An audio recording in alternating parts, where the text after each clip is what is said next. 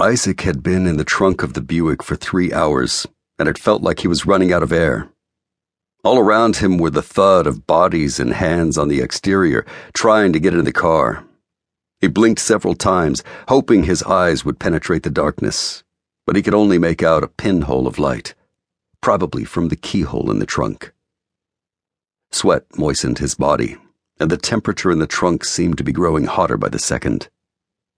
He didn't know how much longer he could survive. Even worse, he knew that he couldn't go outside. If he did, they'd get him. He turned sideways, hoping to gain leverage so he could lash out if needed, but his movement was restricted. If the trunk were to open suddenly, he doubted he'd be able to react in time. Something pushed against the fabric of the seat in front of him, and he heard the breathing and moans of the things inside the car things that looked more like creatures than people. They were everywhere. He was surrounded, utterly and hopelessly surrounded. A few hours earlier, he'd been traveling the streets of Phoenix, hoping to find something safe to eat. Before his roommate had died, they'd heard the rumors that the food and water had been contaminated, and Isaac hadn't wanted to take any chances. His roommate had ignored the warnings. Yesterday, Harvey had turned, and Isaac had been forced to kill him. He'd barely escaped with his life. For the past day, he'd been subsisting on rainwater on the roof of his apartment. Finally, the gnawing in his stomach had driven him to the streets. He'd barely escaped his roommate, and now, despite staving off his former friend, Isaac was going to die anyway, trapped in the trunk of a vehicle that he'd shut himself in.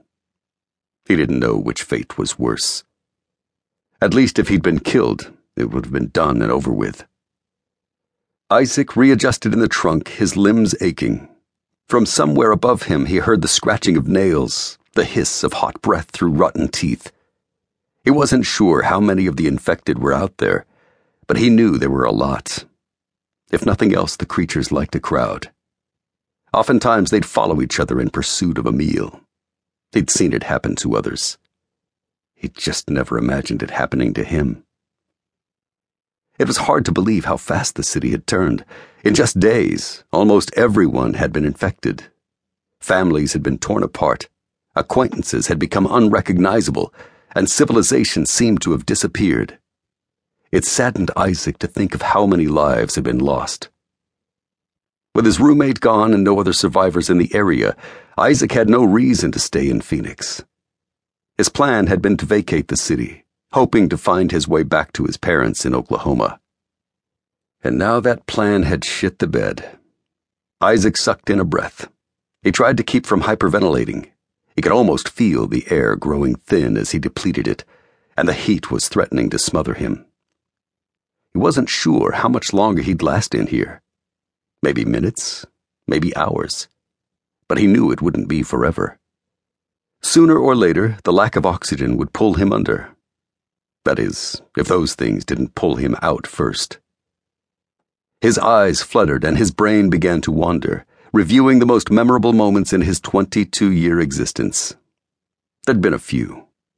He'd been a first baseman in high school, and his team had won the state championship. He could still remember the look of pride on his father's face when he'd brought home the trophy. Despite a hectic work schedule, his father had managed to make every game. He'd also traveled, from Oklahoma to Phoenix most recently, and gotten to see things he'd never thought he'd see. Growing up in a small town had been nice, but he hadn't had a chance to see the country. He'd made up for that after high school. But none of that mattered now.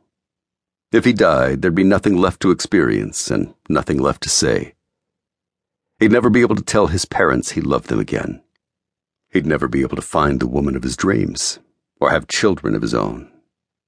A thud on the lid of the trunk snapped him to attention. The creatures were growing impatient, trying harder to get in. He heard the wrinkle of metal above him, and for a second he thought the trunk was about to cave in. Why wouldn't the things just leave? His hope had been that he could wait them out, that they'd find something else of interest and meander off, but that hadn't happened yet. Instead, they seemed more focused with each passing second.